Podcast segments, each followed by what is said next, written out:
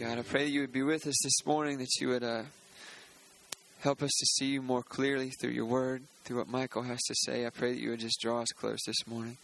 In Jesus' name, amen. Seated. And while you were doing so, if you will turn to First Peter chapter three. We will begin chapter three, verse one, and look through those first six verses this morning. As we have been uh, spending time in uh, the book of First Peter, off and on since the beginning of the year. And so, remind you once again of what Peter's message is. He is writing to teach them based on what God has done, how to live where they don't belong when they are facing difficulties. And the whole book really is is is contained in one form or fashion um, in that statement. Uh, people he's writing to are are not where they belong, um, as we've talked about before. Very possibly, um, people who have been forced colonizers out of Rome, maybe Jews and Gentiles, um, find themselves in Asia Minor in a, a culture they don't feel is their own, in a place where they are at the very least uncomfortable and at the most persecuted um, for their faith. And so, because of that, he says, okay, you are where you are, so how do you deal with that? And he is giving them instructions on how to do that. And so I want to read, I want to go back this morning because we have been looking at small sections. We looked at eleven and twelve at one time. We looked at then thirteen through seventeen. Then we looked at eighteen through twenty-five. This morning we're going to look at one through six in chapter three. Then next week we'll look at verse seven. But all of those are contained in a section that we started way back uh, on May eleventh, uh, beginning in verse eleven. So I want to start over there and read from eleven through the end of seven. This morning. So uh, chapter two, verse eleven, all the way through the end of chapter three, verse seven, as we look at this this morning. Peter writes, "Beloved, I urge you as sojourners and exiles to abstain from the passions of the flesh, which wage war against your soul. Keep your conduct excellent among the Gentiles, so that when they speak against you as evildoers, they may see your good deeds and glorify God on the day of visitation. Be subject, for the Lord's sake, to every human institution, whether it be to the emperor as supreme or to governors as sent by him to punish those who do evil and to praise those who do good. For this is the will of God, that by doing good you should put to silence the ignorance of foolish people. Live as free people, not using your freedom as a cover-up for evil, but living as servants of God. Honor everyone, love the brotherhood, fear God. Honor the emperor. Servants, be subject to your masters with all respect, not only to the good and gentle, but also to the unjust. For this is a gracious thing when, mindful of God, one endures sorrows while suffering unjustly. For what credit is it if, when you sin and are beaten for it, you endure? But if when you do good and suffer for it, you endure, this is a gracious thing in the sight of God. For to this you have been called, because Christ also suffered for us, leaving you an example so that you might follow in his steps. He committed no sin, neither was deceit found in his mouth. When he was reviled, he did not revile in return. When he suffered, he did not threaten, but continued entrusting himself to him who judges justly. He himself bore our sins in his body on the tree, that we might die to sin and live to righteousness. By his wounds you have been healed. For you were straying like sheep, but have now returned to the shepherd and overseer of your souls. Likewise, wives, be subject to your own husbands, so that even if some do not obey the word, they may be won without a word by the conduct of their wives, when they see your respectful and pure conduct. Do not let your adorning be external, the braiding of hair and the putting on of gold jewelry or the clothing you wear, but let your adorning be the hidden person of the heart, with the imperishable beauty of a gentle and quiet spirit, which is God's, which in God's sight is very precious. For this is how the holy women who hoped in God used to adorn themselves, by submitting to their own husbands, as Sarah obeyed Abraham, calling him Lord. And you are her children if you do good and do not fear anything that is frightening. Likewise, husbands, live with your wives in an understanding way, showing honor to the woman as the weaker vessel, since they are heirs with you of the grace of life, so that your prayers may not be hindered." Let's pray. Father, we thank you for your word, and I pray that you would use it to speak into our hearts. You'd open our ears to hear, our minds to understand, our hearts to appreciate the truth that is there. But ultimately, God, we ask that you would change our wills. And we ask these things in Christ's name. Amen. The very beginning of that section, he says two things that you need to do in the culture that you're in when things aren't going your way. He said back in verse eleven, to abstain from the passions of the flesh and to keep your conduct honorable among the Gentiles. And then this whole next section, all of the rest of chapter two and halfway through chapter three, is specific examples of what that looks like. And very specifically, he talks about four groups of people: citizens, servants, wives, and husbands. And he arranges those, and in smack dab in the middle, two before and two after, he gives the example of Jesus. And those are the, the verses up there. And if you'll notice, the two that are closest to Christ are the two that are, or that have the least rights in that society: servants and wives. The ones that probably need the most encouragement, he sandwiches closest to the example of what Christ did. And so whenever we read this, what we really should do is read each of those, that passage about citizens, the passage about slaves, the passage about wives, the passage about husbands. We should read each one of those in light of verses twenty-one through twenty-five. It's almost as if really what you should do is read thirteen through seventeen and then read twenty-one through twenty-five. Read eighteen through twenty and then read twenty-one through twenty-five again. Read three, one through six, and then read twenty-one through twenty-five. Read verse seven, and then read verses twenty-one through twenty-five. That's the key to unlock that, because Peter is not calling anyone to do what Christ has not already done. When we buck up against the system and what Peter says is our responsibilities and our, our task in difficult circumstances, he's not calling us to do something that Jesus didn't already do. We have the perfect example of how we are supposed to behave, of how we are supposed to act, of how we are supposed to respond to injustice and unkindness and being the low end of the totem pole in our culture. And so this morning, we're going to look specifically at verses one through six and Peter's admonition to wives. And what he does is, it's basically the same strategy that he has used all along. The issue is in here, it's not out there. The issue is, how do I control what goes on in here, not how do I control what goes on out there, which really I really have so little control over to begin with, whether that's the government, or whether that's my master, or whether that's my husband, or whether that's my wife. I can't control those things ultimately. I can control what goes on in here.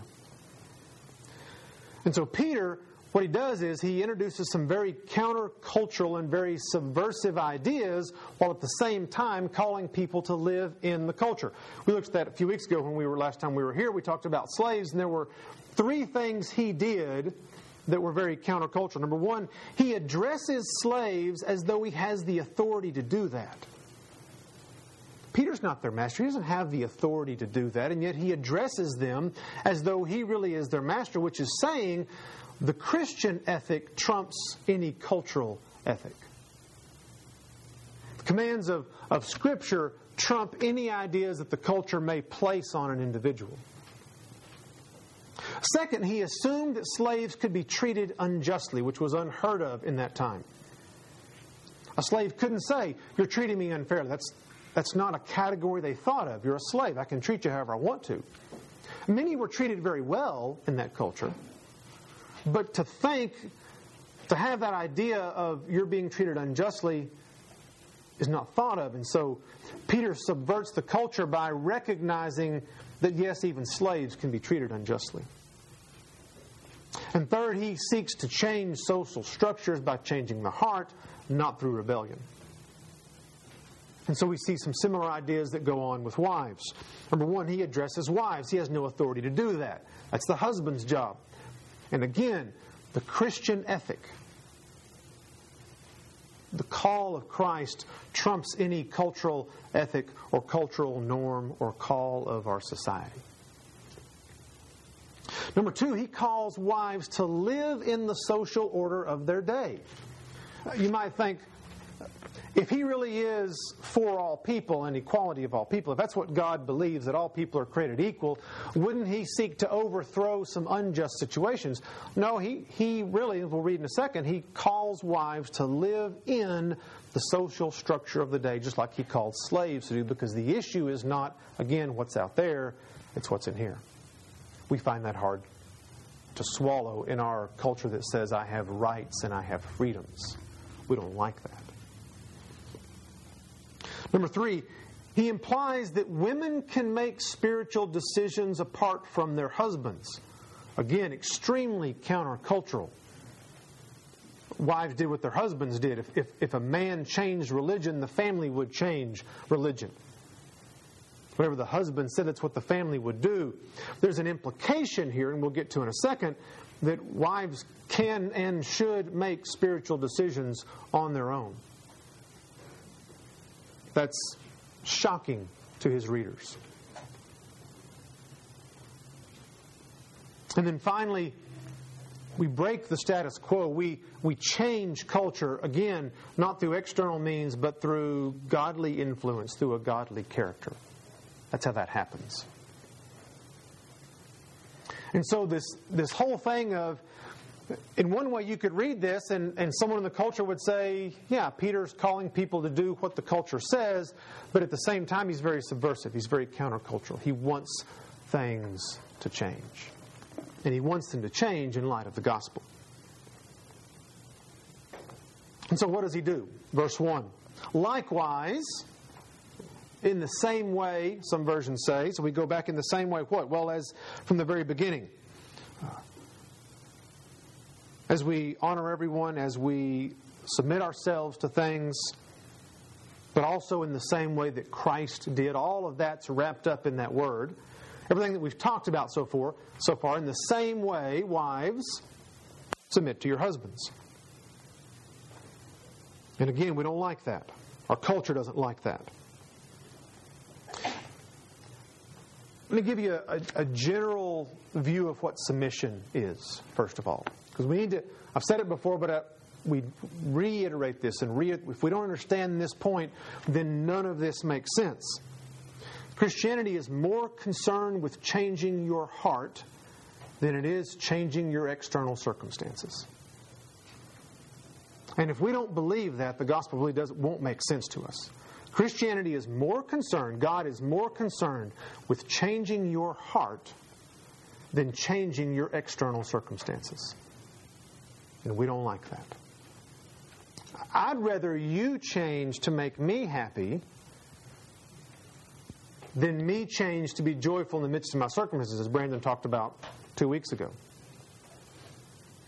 Right? Sometimes we struggle with joy because our focus is somewhere besides our Creator and our Redeemer. And so I want my circumstances to change so that I can be happy. And God says, no, I want you to be happy despite your circumstances. And the only way that's going to happen is if you're happy in me, if you're satisfied in me. That's, if we don't get that general idea of what submission really is, then we miss the rest of it. So very specifically for wives, we talked about this about a year ago. We talked about husbands and wives in, in detail in the family um, maybe a year ago or so.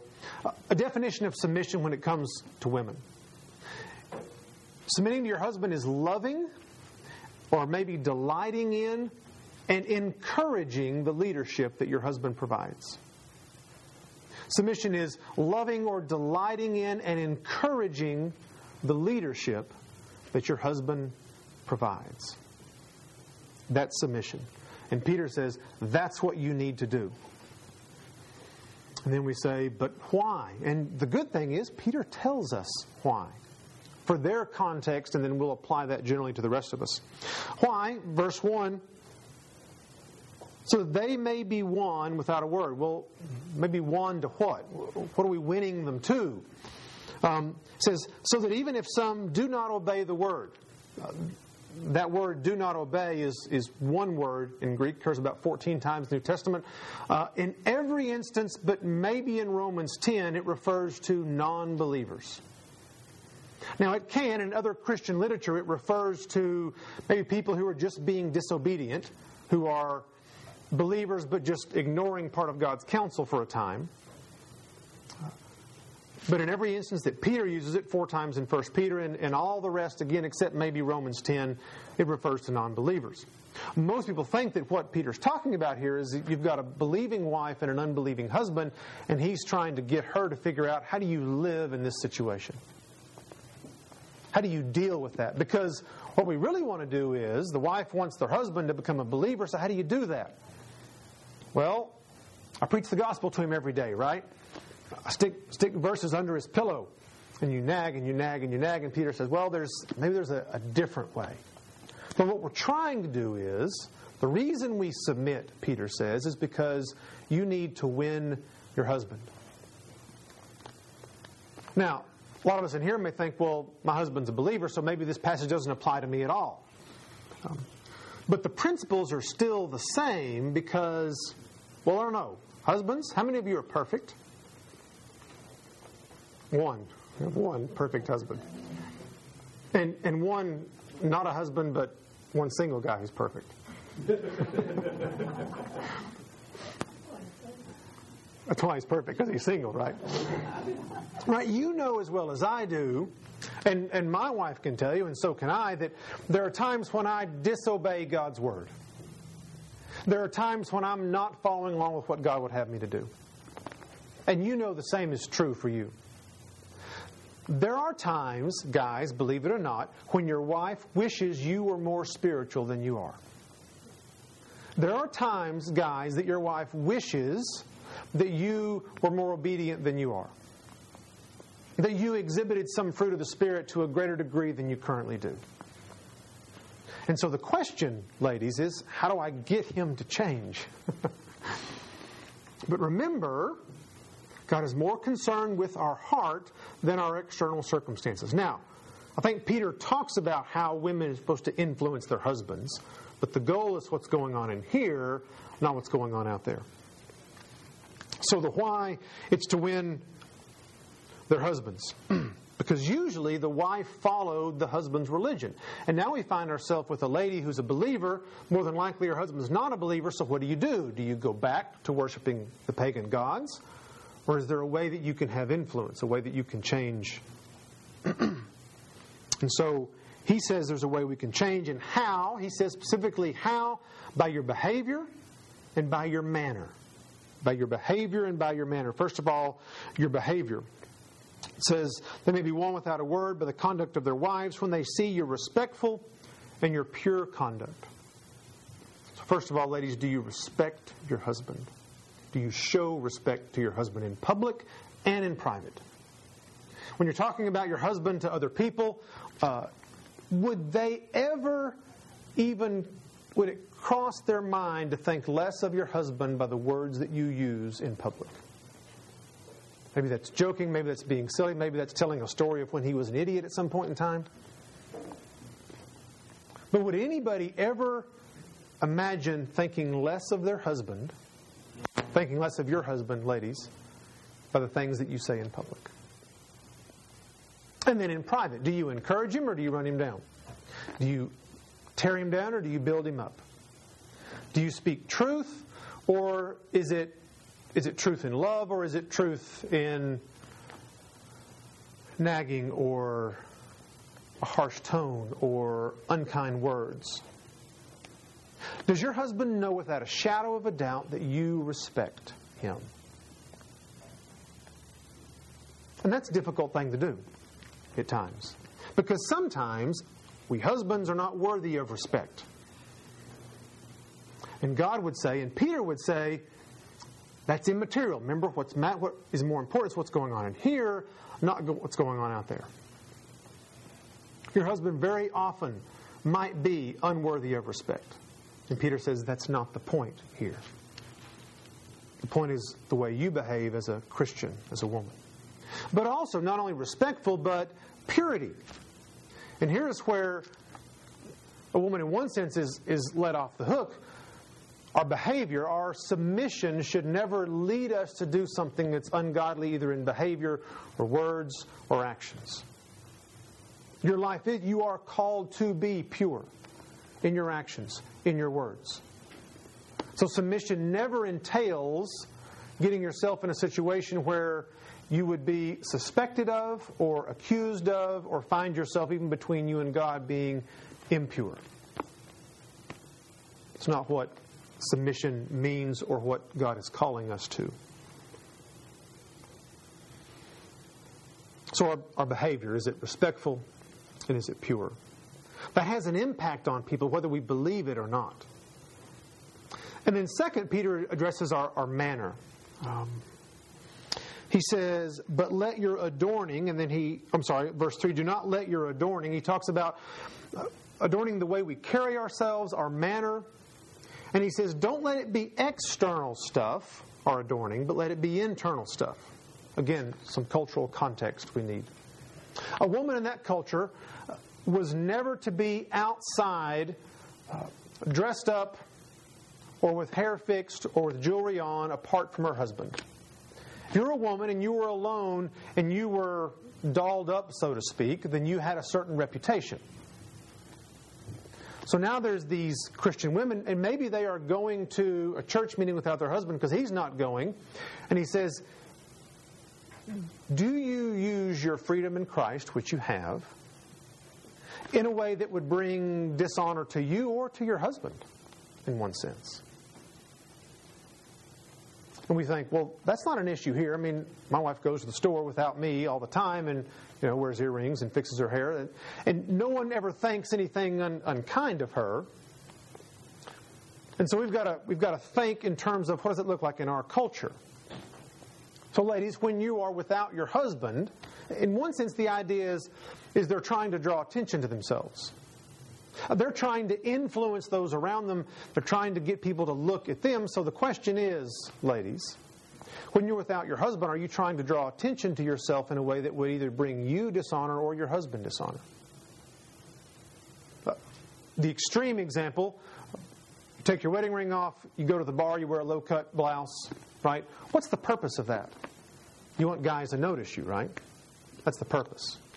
That bringing dishonor to you and to your husband. That's the extreme of that, but, you know, I don't know all of your situations, but what does it look like when you're in public without your husband? Would someone ever think less of you or your family? And that's what Peter is calling wives to do, is to think about their behavior. But there's also something else going on, because women from the beginning of time have used their good looks and charming personality to influence those around them. Women are good at that. Right? If I look a certain way or I act a certain way, I can get a guy to do what I want him to do. Ladies, do you own up to that? Is that true? I've talked to enough. I think that's true. And I've known enough guys who've followed blindly because of the way someone looked, right? And Peter says, that's not how you influence, right? You can influence that way. You might even be able to get your non-believing husband to come to church with you by the way you look. But that won't change his heart. And you'll keep having to do that, and maybe keep having to up the ante. Right? External things people are interested in, but it doesn't change the heart. We know that from the Old Testament. Right? Samuel shows up to Jesse's house, and God tells him you're going to anoint a king, and so the tall, rugged, handsome, older boys come by and, this must be the one. No, that's not the one. Well, this must be the one. No, that's not the one. And God tells him, man looks at the outward appearance, but God looks at the heart. And so the, the outward influence that you have, ladies, may, may affect your husband briefly, but it's not, won't make a heart change with him. Instead, he says, but let your adorning be the hidden person of the heart, with the imperishable beauty of a gentle and a quiet spirit. And then here's the key, which in God's sight is very precious. You see, your goal is, is, is ultimately not to be precious to your husband. Your goal ultimately is be, to be precious to God. A spirit that's gentle, that's quiet, that, that looks to God as the one who meets ultimately all of your needs. That's the example that ultimately changes hearts, even though it may be slow and painful and you may not see it. Again, it's what Jesus did. He could have come off the cross and railed against the religious leaders, but you know as well as I do, when he when he spoke woes against them, did it change their hearts? Now, he spoke truth and it needed to be spoken because he was God and he could do that. But did it change their hearts? No. They still put him on a cross. But Peter says he committed no sin, neither was deceit found in his mouth. When he reviled, he did not revile in return. When he suffered, he did not threaten. And the key is, but he continued entrusting himself to the one who judges justly. And notice in the example that he gives at the end of this section, that's exactly what Peter calls wives to do. For this is how the holy women who hoped in God used to adorn themselves by submitting to their own husbands, as Sarah obeyed Abraham, calling him Lord. And you are her children if you do good and do not fear anything that is frightening.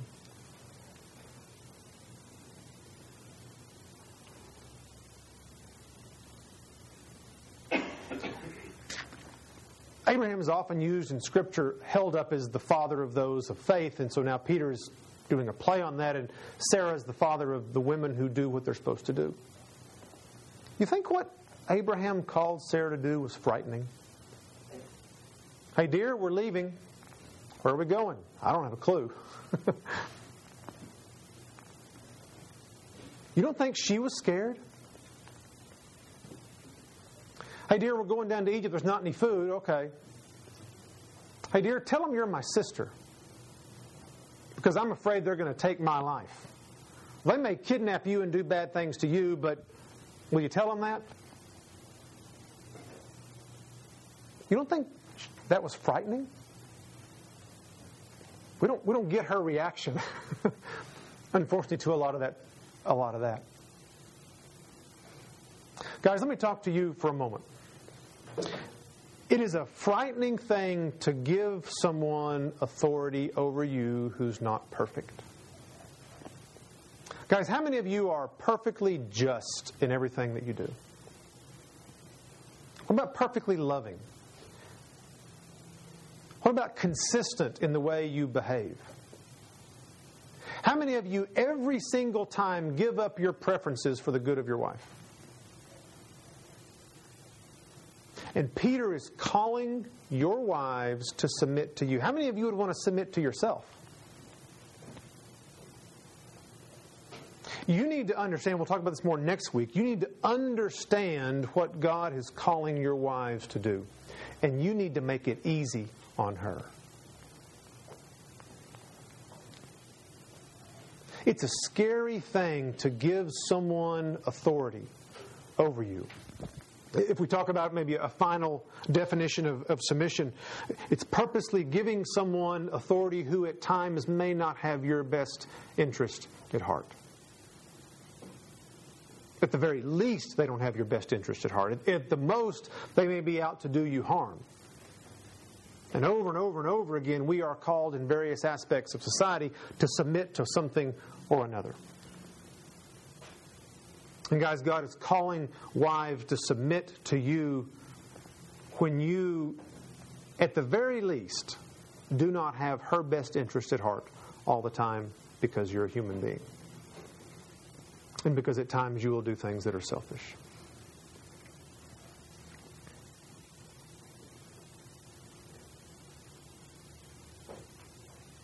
And God calls her to do that, it says, without fear. Why? Because ultimately, God takes care of us in eternity. Right, we sang a little while ago that our hope was in God. Peter calls us in, in chapter one, set your hope completely on the grace that is to be revealed in the day of Jesus Christ. Life is scary. Submission is scary. And if our hope is not completely on God, then we will miss and we will live in fear. And Peter says, if you do good and do not fear anything that is frightening. He's not denying that the situation that he's calling them to may very well be frightening. Not just uncomfortable, not just, oh, I don't really want to do that, but literally frightening. If I submit to you, I'm not sure what that's going to look like. He gets that. He understands that. The same way he understands that slaves submitting to masters may be frightening, the same way he understands that citizens submitting to government may be frightening. He gets that. And he calls us to that while at the same time calling us to entrust ourselves to God. Ladies, do you want your husband to change? Do you want him to be more godly? Do you want him to exhibit the fruits of the Spirit more often? Then do what Jesus did. Show him Christ on the cross. That's our call. It's an impossible call, but that's what he's calling wives to do. For the good of their husband, for the good of the family, ultimately for the good of the church. Show him Jesus Christ on the cross. Let's pray together. Father, we thank you for your word and the truth that is in it, even though it is difficult and hard. And I pray that you would, through the power of your Spirit, strengthen us to do what you've called us to do. Both wives and husbands. God, I pray specifically for the men in this room this morning and those that aren't with us. God, that you would help us to understand what you have called our wives to do. That you would strengthen us through the power of your Spirit to be loving and sacrificial and kind. And that we would look at the task that you have given us to do with fear and trembling and trust that you have gone before us. God, I pray for the, the wives in this room that you would encourage them, that you would bless them as they have been a blessing to us, as they have cared for our children, as they have loved and prayed for us, as they have kept us out of lots of trouble, I am sure. God, I pray that you would encourage them, you would bless them, that you would strengthen them to continue the task that you have called them to do, to be wives and mothers and friends and encouragers and sisters in Christ. And God, may all of us as the body of Christ honor you in the things we say and do. And we ask these things in Christ's name. Amen. Would you stand with us as we sing one more time, please?